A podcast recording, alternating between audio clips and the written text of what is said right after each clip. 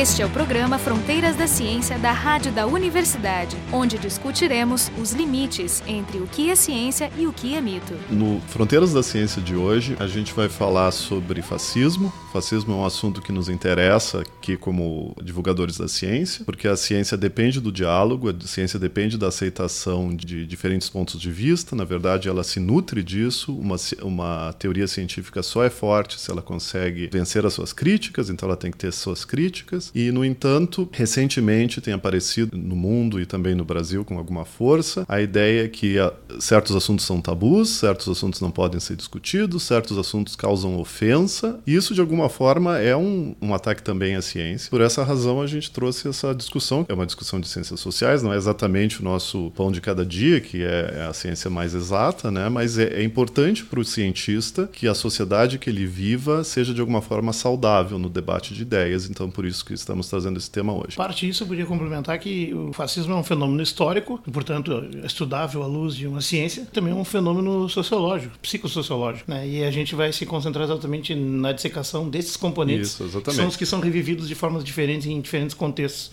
seja, não estamos falando do fascismo na Itália de 20 ou da, da Alemanha dos anos 30, isso. mas de outras manifestações. Então, por isso, a convidada de hoje é a Márcia Tiburi. Ela é escritora, doutora em filosofia, ela tem interesses em áreas como ética, filosofia da linguagem, estética, feminismo, conhecida, articulista de diversas revistas e jornais, professora da Unirio. E recentemente ela teve um livro publicado intitulado como conversar com o fascista.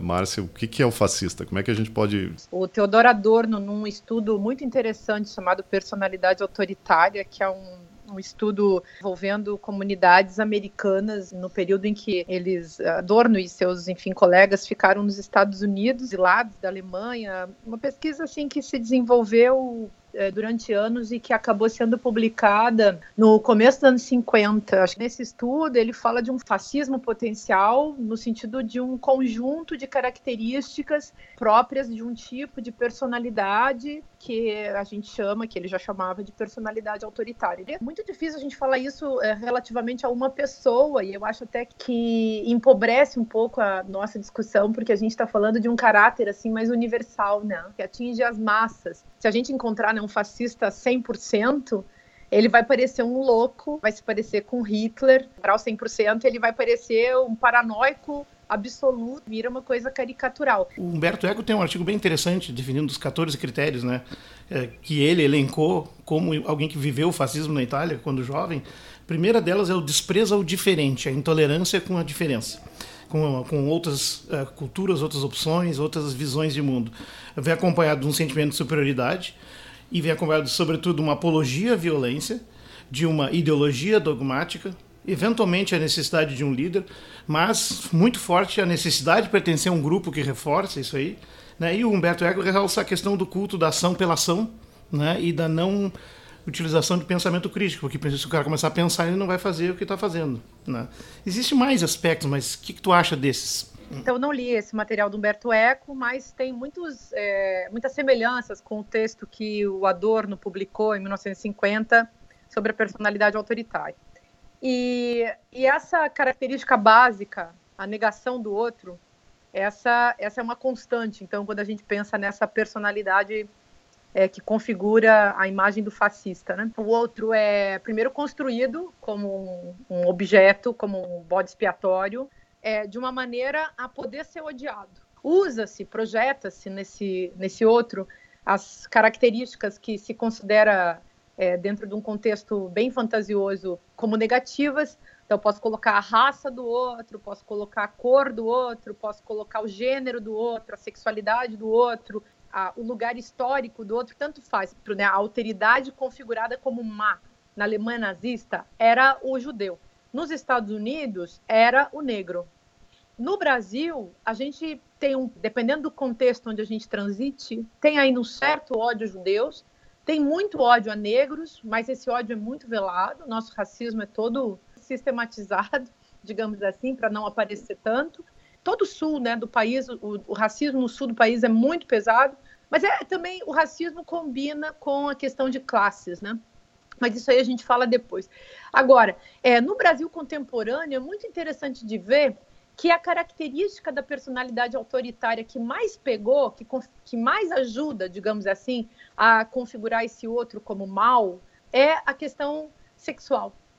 Então, a homofobia, a transfobia, a misoginia, que já é histórica, né, que a gente já conhece de séculos e séculos, mas nesse momento no Brasil, a, o nosso fascismo, é, esse fascismo que hoje em dia faz sucesso nos, em alguns movimentos é, fascistoides, na voz de alguns é, nomes até bem conhecidos, é, deputados, vereadores, prefeitos, senadores, há toda uma conversa na direção da homofobia.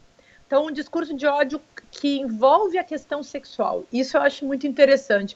Quando Adorno lá fez o estudo dele, eles, ele, ele e os seus colegas demonstraram isso, né? Que se havia uma característica constante também no, no, fascismo era a excessiva preocupação de determinadas pessoas com a sexualidade dos outros. Isso eu acho muito interessante que seja um tópico forte na forma como o nosso fascismo se desenvolve na sociedade atual. Pois é, pois é, isso, tem uma sociologia curiosa, uma psicossociologia curiosa por trás disso. Né?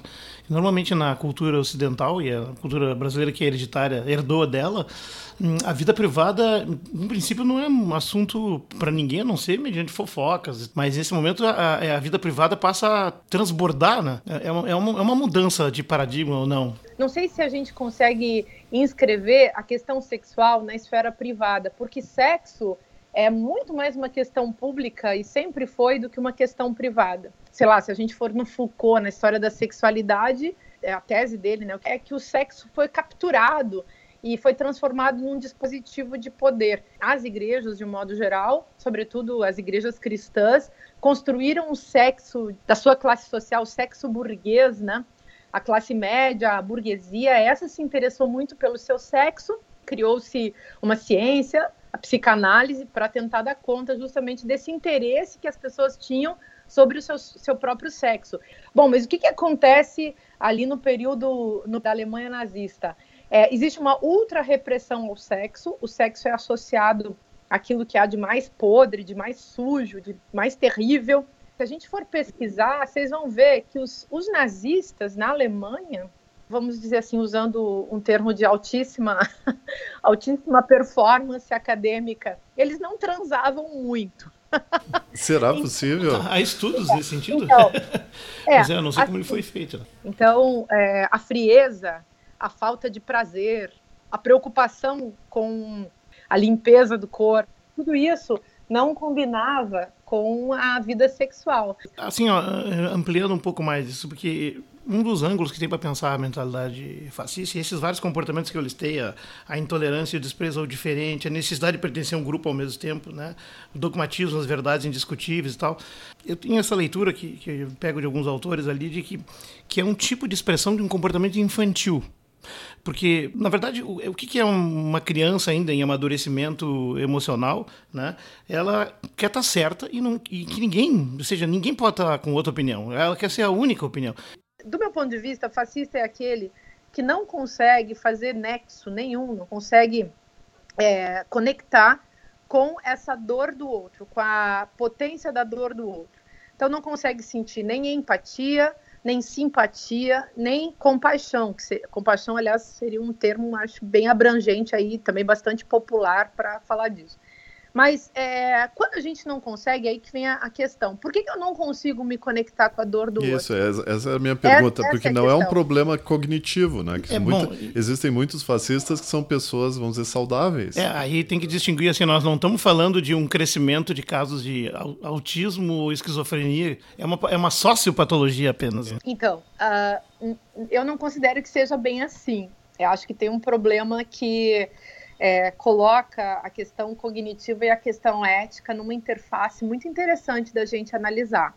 Do meu ponto de vista, quando nós não conseguimos fazer nexo com a dor do outro, nós fazemos isso justamente para barrar, para blindar a conexão necessária que nós faríamos também com a nossa dor interna. Eu estou falando desse ponto específico das nossas vidas, onde nós fomos machucados, cravados, onde nós fomos derrotados, onde nós fomos destruídos, onde nós fomos humilhados. Então, acho que é isso que o fascista esconde, esconde a sua fraqueza, a sua miséria, a sua, a sua, aí sim, esconde também a sua questão cognitiva. E ele, inclusive, aí vem a, a astúcia do, do fascista, né, do sujeito dessa configuração toda, porque ele tem também que parecer burro e fazer apologia da burrice, da ignorância. Então ele finge que não entende, faz o ou faz o discurso da grosseria, do ódio, da, dessas teorias estúpidas, né, que a gente estava uhum. até conversando Mas antes. Nem todo mundo, digamos, migra ou marcha para atitudes que a gente configuraria como que a gente está tentando fazer uma definição de fascismo, de fascista, né? Ah, sempre existiu e isso é uma característica interessante. Até tem um livro bem interessante eu até gostei do, do Leandro Carnal, que ele lançou agora há pouco, chama Todos contra Todos, que ele analisa a cultura do ódio. É um outro ângulo para analisar esse mesmo problema. Tem uma diferença, alguma coisa nova aconteceu nos últimos anos, digamos que digamos aumentou uh, a incidência de manifestações uh, de ódio, que inclui agressões físicas ou insultos. Então a internet criou um campo de batalhas diferente. Ele, inclusive, nessa e sua característica. Não só isso, mas pelo anonimato, ele... ela, tem, ela permite, então, inclusive, muitos acessos. Né? E ele juntou pessoas com o mesmo frame of mind, né? Pessoas que, pessoas que, que se, se, reuniriam em grupos pequenos numa cidade, agora eles podem reunir em grupos reunir. enormes virtuais, né? Isso, que teriam vergonha de falar o que eles uhum. falam. Por que, que eu estou te dizendo isso? Porque tem que encontrar uma explicação para o fenômeno atual. Tá? Em parte, tu menciona no livro que ele, em parte, ele é insuflado ou provocado, né? Há ferramentas para isso, o tipo de trabalho da mídia. Eu acho que gente com essa mentalidade sempre existiu. Numa sociedade civilizada, o que elas fazem é guardar para si isso ali, não digo tolerar, mas pelo menos sobreviver. Né, fechando-se completamente, vivendo seu mundo interno muito pessoal lá, entre quatro paredes, digamos. Fecha num quarto e ouvir um disco do Hitler. Eu até conheci uma pessoa que fazia isso, né?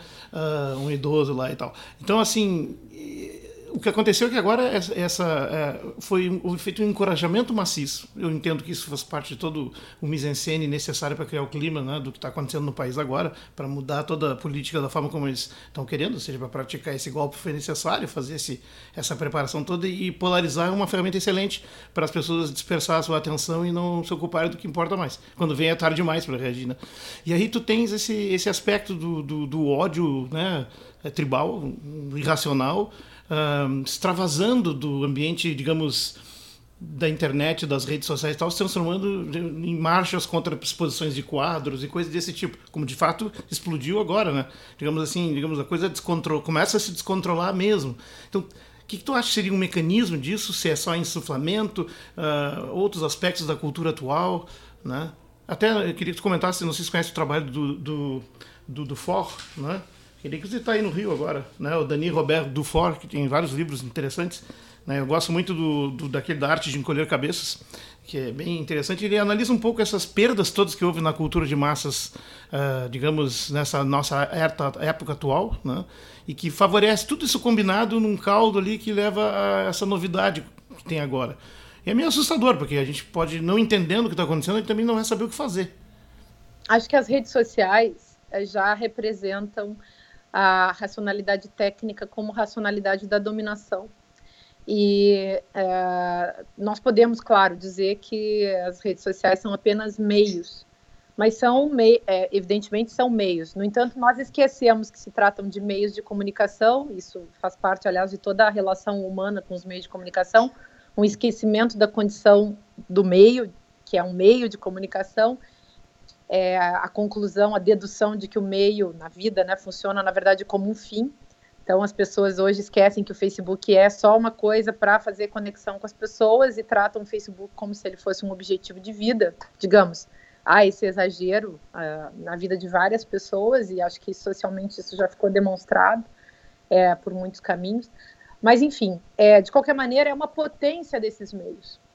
Então, é, assim como é uma potência do Skype, nós dois nós três conversarmos, é, assim como é uma potência do Twitter escrever em 140 caracteres, é uma potência do WhatsApp mandar mensagens loucamente, sem nenhuma. É, sem nenhum planejamento. Sem nenhum freio, né? Totalmente desorganizado, enfim. É, mas pensar... até eu deixo, deixo de complementar isso. O Facebook ele tem, uma, ele tem um adicional que é muito interessante, porque ele tem uma inteligência artificial por trás que seleciona o que tu vai ver. Então ele te, o, o, teu Facebook ele está se adaptando ao que tu clica, o que, que tu comenta Como de forma. Google, né? Como o buscador Google é, também. É, mas o, o, WhatsApp o Skype eles não, eles são simplesmente ferramentas de comunicação onde tu escolhe com quem tu vai se comunicar. O Facebook ele é diferente. Pois é. Então, ele assim tem essa a... inteligência junto e, é, e ele é. é. uma inteligência no sentido de reforçar padrões, né? Ele vai, ele vai ter, ele, como ele quer aumentar os teus cliques e se, se tu é uma pessoa muito religiosa vai aparecer muito mais comentários religiosos na tua página. Então no final tu sai reforçado. É, as pessoas vão, portanto, para as redes sociais achando que elas vão realizar a democracia só na forma sem nenhuma preocupação com o conteúdo que vai alimentar, digamos, dessa forma democrática. Um detalhe que eu acho bem importante da gente sempre guardar é que a, as redes sociais elas não são é, mecanismos uh, uh, ingênuos e as pessoas que usam as redes sociais, elas sim são ingênuas. Até a gente podia entrar no problema que houve aqui em Porto Alegre com a, a exposição Queer Museum, né? É, do Santander. É, do Santander. do Santander. Eu, eu foi diz... cancelado devido a um protesto Isso, é. sistemático é. do. E, e, houve um grande movimento nas redes de pessoas. Está havendo, né? Não, mas na época ali, eu peguei a época acontecendo e, e gente muito braba sobre coisas que eles não tinham a mínima ideia, e fazendo discursos muito grandes, julgando as pessoas que tentavam esclarecer o que estava acontecendo, que era mais interessante. Desavisadamente entrei numa discussão com uma pessoa que era doutor em ciência, isso não quer dizer nada, doutorado não dá imunidade, né? O cara pode ser, pode ser todo tipo de defeito, doutorado não cura, mas a, a questão é que de repente eu entro num discurso onde a pessoa estava indignada, botava em questão a minha postura, né, como se eu fosse alguma pessoa que estivesse escondendo uma segunda intenção muito malévola, quando eu tentava simplesmente esclarecer o que estava acontecendo. Era uma discussão absolutamente irracional, onde o pensamento ele estava ficando cada vez mais literal e mínimo, mas atrás tinha essa noção de, de, de heroísmo e de estar tá lutando contra o grande mal. É, esse heroísmo é uma, esse heroísmo é uma das características que o Humberto Eco lista na visão mitológica. Tem toda uma mitologia do fascista. Né? É, então, é, isso que vocês estão comentando sobre o caráter literal dos argumentos e a apreensão literal sempre das colocações, é muito interessante, porque é, antes eu comentei que acho que é, existe sim um déficit cognitivo que tem que ser melhor pensado por todos nós. É, é, déficit cognitivo no sentido de que as pessoas realmente não estão fazendo um esforço de entender, que é o, o esforço que qualquer pessoa inteligente faz. De tanto se esforçar por entender, uma pessoa acaba se tornando mais capaz de entender. Agora, aquele que não faz esse esforço, a falta desse esforço, configura também uma ausência, uma lacuna de, de perspectiva ética. Eu preciso prestar atenção no que vocês estão falando, eu tenho que avaliar o que, que os argumentos de vocês estão é, me, me comunicando para eu poder entender o que vocês têm a dizer. Isso para qualquer ser humano. Aí eu acho que o fascista, digamos assim, é aquela pessoa que não faz o esforço de entender o que o outro tem a dizer, por quê? Porque ele já está muito bem confortável lá na sua paranoia. Ele acha que ele já sabe tudo. O mundo para ele está todinho pronto. E deixa só colocar mais uma questão aí que acho bem importante. É, do ponto de vista ético, eu, eu preciso ter uma relação com o outro, digamos assim, para eu ter um senso ético básico.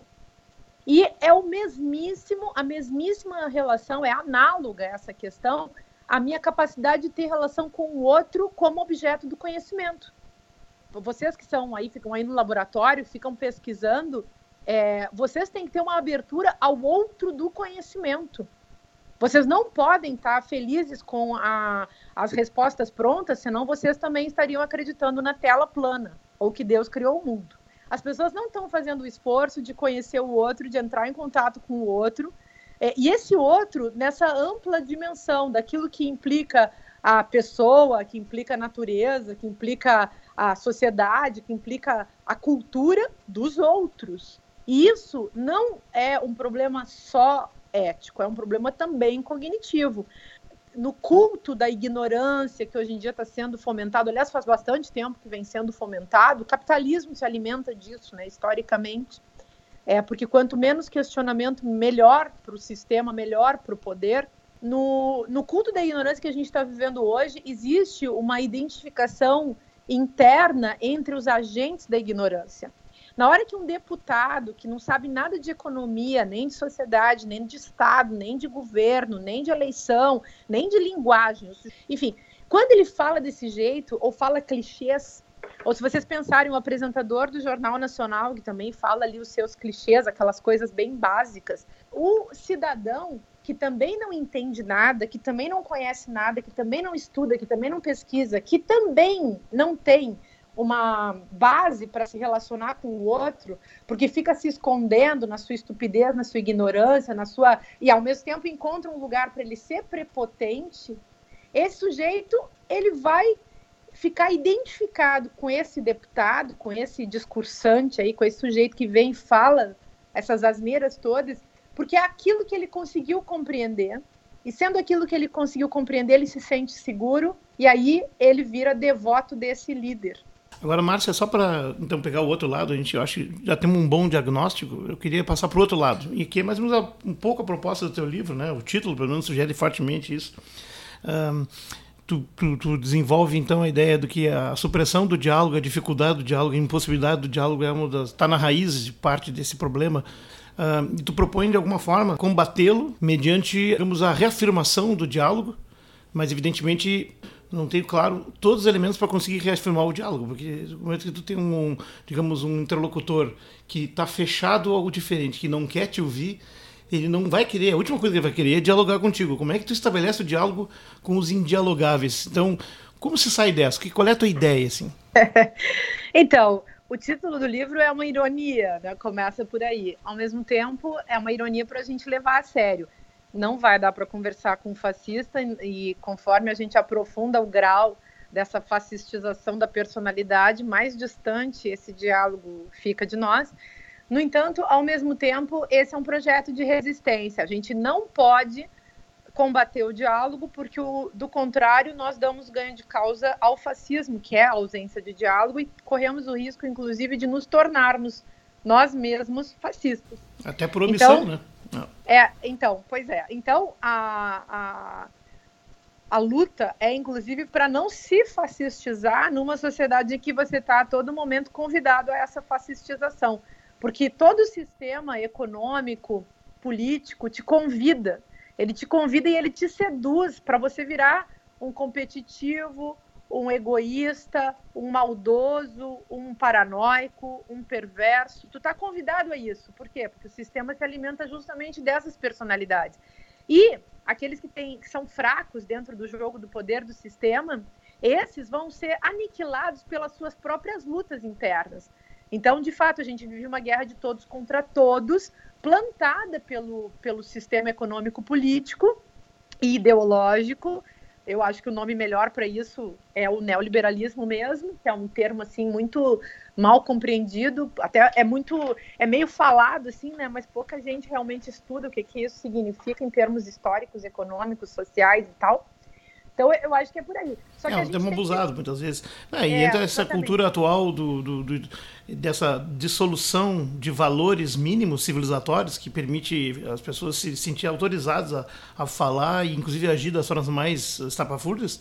Mas tem também essa cultura da pós-verdade, ou seja, a própria verdade, né? Assim, ela é negada, então entramos num relativismo destrutivo, nihilista né? Ou seja, é, então. praticamente tudo são apenas narrativas, discursos. E é engraçado que até a própria esquerda embarcou um pouco nessa, que perder referenciais e, e, e fica com dificuldade agora de fazer a crítica. Eu acho que isso é um tema é. interessante. Eu acho que vai muito, que a coisa vai toda muito mal para todo mundo, porque nós não estamos aprofundando as nossas discussões.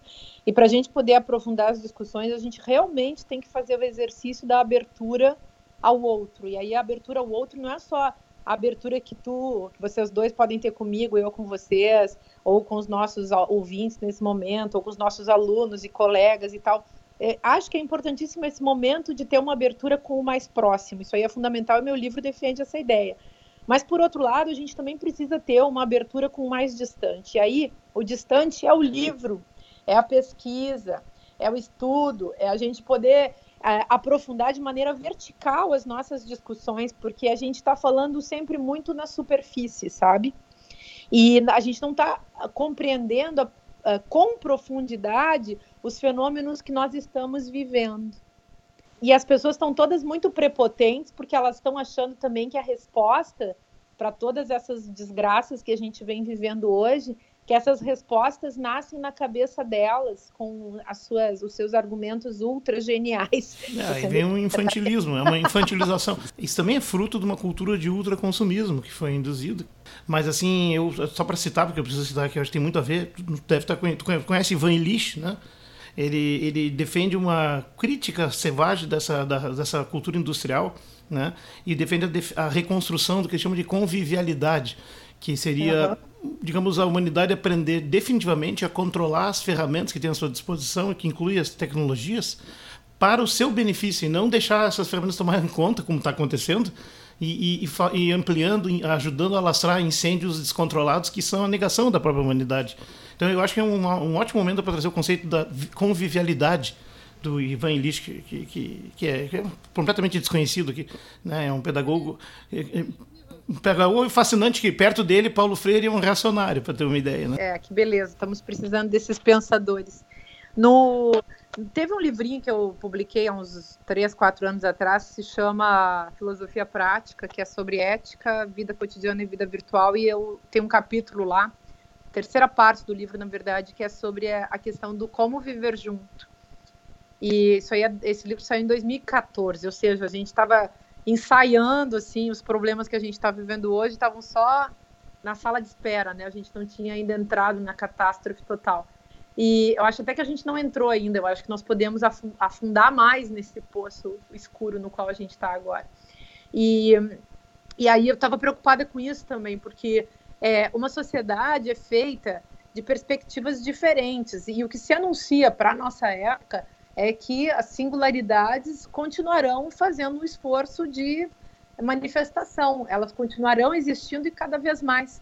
Então, não há mais é, contexto para é, é, sustentar posições reacionárias ou conservadoras. A gente, a gente necessariamente vai numa outra direção. É, então, a, é perigoso também esse momento, porque as pessoas não sabem o que fazer é, e aí, olhando do ponto de vista do, de, quem, de quem se assusta né, com o que está acontecendo, é, as pessoas não sabem o que fazer não sabem como agir também em relação à presença de toda essa diferença. É, eu até e acho, é... desenvolvendo, desenvolvendo um pouco o que tu mesmo sugeres no livro, da, da questão da tentativa do diálogo com uma resistência, uh, tem uma solução, mas é uma solução que dá um certo trabalho, que é voltar ao, ao diálogo cara a cara, olho no olho. Porque realmente a internet é um, é um avatar perfeito, as pessoas se escondem ali num certo anonimato e liberam o pior de si. Que é um fenômeno em si não é novo, sempre existiu, né? Disso que você está falando é, me faz pensar justamente na importância da gente retornar ao mais próximo, às nossas comunidades, e ao mesmo tempo, que é uma coisa, enfim, que o capitalismo, por exemplo, foi destruindo e cada destrói cada vez mais. O interesse é esse, é manter e, todo e, mundo desunido. Não. Sim, é, e aí os próprios movimentos, né? Os, os, movimentos eles não conseguem se sustentar muitas vezes porque é, o germen dessa competitividade interna, aquilo que no Freud chamava narcisismo das pequenas diferenças, isso aí também vai, vai crescendo e aparecendo, né? para mim é, é, é, praticamente uma crença. Eu acredito que o pensamento livre, reflexivo, pode nos melhorar no conjunto. Não vou nunca defender um pensamento isolado, tipo, meu pensamento melhor do que o dos outros. Eu, eu defendo sempre o diálogo, que a gente possa se escutar, que a gente possa escutar aquelas pessoas que estão pensando muito, que estão fazendo um esforço, que a gente possa escutar também os argumentos daqueles que não fizeram nenhum esforço, porque afinal de contas, vai que ali tem alguma luz. Mas é importante também a gente levar a sério a linguagem e poder desmontar as falácias, poder desmontar os pensamentos prontos, os clichês, verificar quais são os interesses que estão em jogo quando as pessoas estão falando, quais são as contradições que aparecem no momento em que elas falam. E acho que a gente precisa melhorar um pouco a nossa relação cognitiva com a vida que se apresenta para nós hoje em dia. Talvez a arte, talvez a tecnologia tenham ido muito adiante e, e a nossa mera linguagem humana esteja regredindo perto dessas coisas que a gente inventa, sabe? Então, para mim, isso aí é uma questão hoje, né? Maravilha, bom, então esse foi o programa Fronteiras da Ciência. Hoje a gente conversou com a Márcia Tiburi sobre o fascismo e o pessoal do programa, uh, o Jorge Kilfeld da Biofísica da URGS e o Marco de Arte da Física da URGS. O programa Fronteiras da Ciência é um projeto do Instituto de Física da URGS.